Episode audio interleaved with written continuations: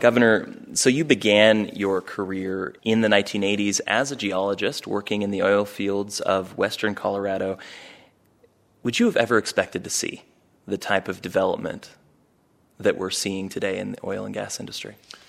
Well, never in a million years. And, and I worked not just in western Colorado, I worked in, in Wyoming and I did some work in Utah, kind of all over the Rocky Mountain West, Arizona.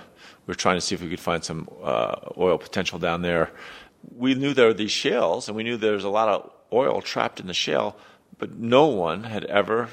There's no way that anyone could think of that you could, could recover economically the, this oil and gas trapped in the shales.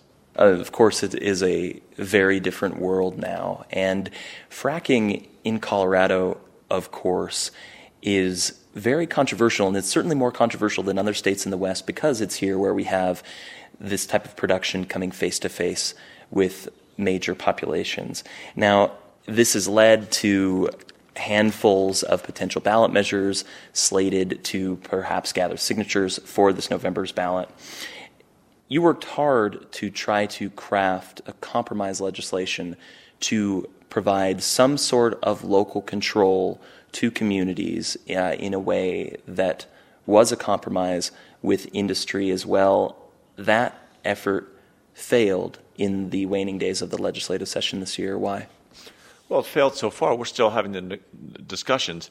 The way I frame it now is that we have two valid interests, right? So you have people that in many cases have lived in their suburban style neighborhood for 30 years, and there's that, that meadow across the street. They always thought it might become a housing tract or develop some point. But suddenly it's, it's, a, uh, it's going to be an oil rig, and it's an industrial process right across the street from their home, maybe you know 500 feet or 550 feet or 600 feet from, from their actual house. And I think that has alarmed many people. So that's, I think they have a legitimate right to be concerned. If uh, they, they purchased this house, they've lived there in, in quiet enjoyment. But on the, on the other side, you've got people that have owned the mineral rights. And out here in Colorado, the person who owns the, the rights to harvest the, those minerals from under the ground generally isn't the same person who owns the surface rights.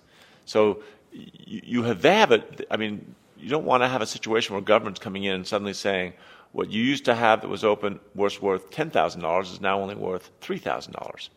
So what we're trying to figure out is how to balance and so that both sides give a little. What is that? Are there ways that the oil and gas industry can dramatically lower the, the, the, the noise, the visual imposition, the, you know, this, this sense that this not the old neighborhood that they knew.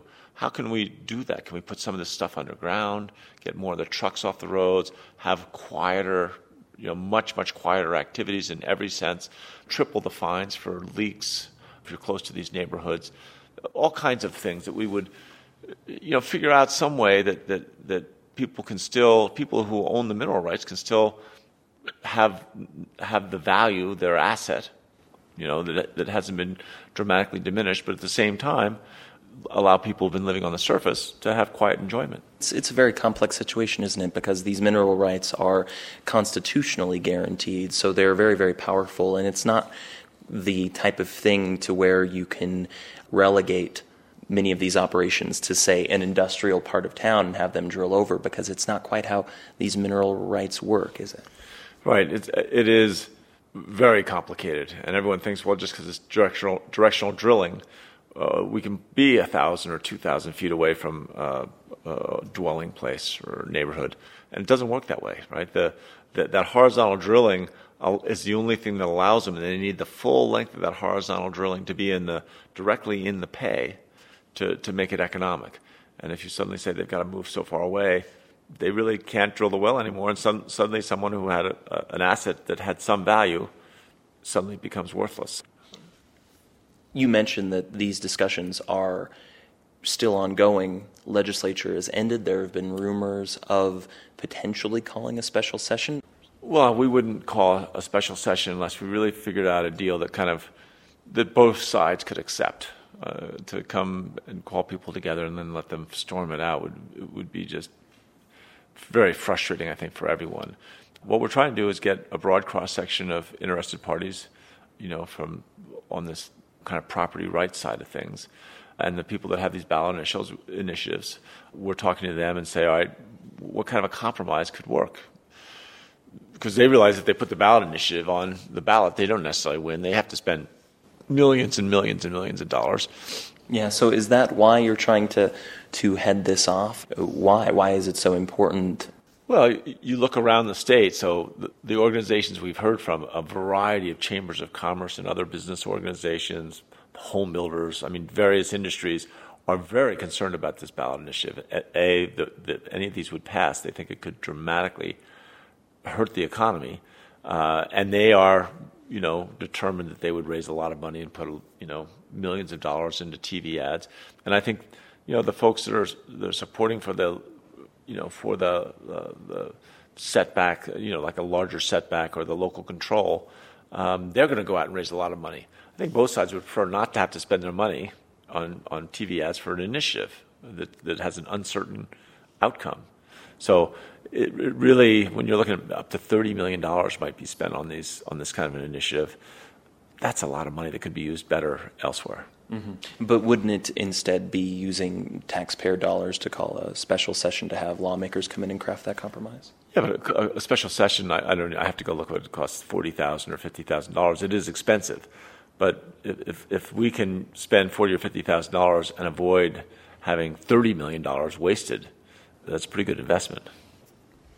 Finally, Governor, you are working on a reelection bid this year.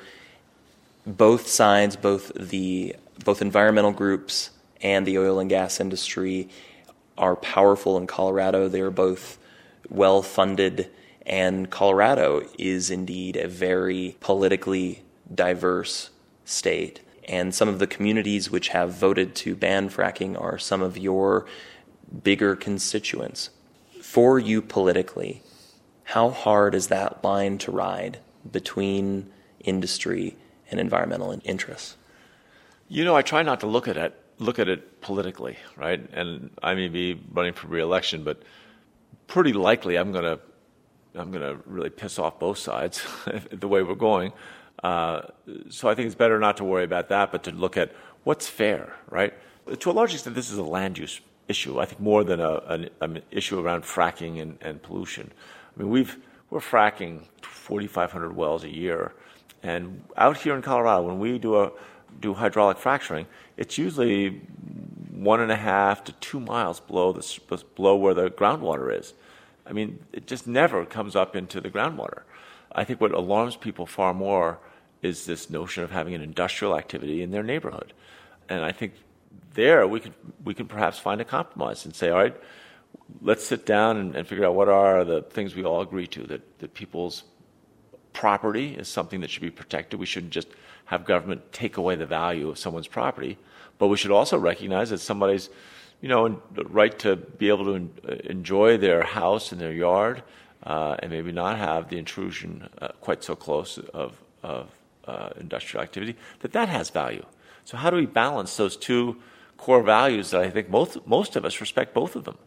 And that's, that's the magic we haven't been able to find yet, is, is where is those compromises so that a, a neighborhood doesn't feel they're losing their quality of life, but at the same time, someone who owns a mineral right uh, is able to, to get the value that they've always counted on. Many of these people that own the mineral rights are retired, and this is part of their retirement. Colorado Governor John Hickenlooper, sir, thank you very much for your time. It was my pleasure.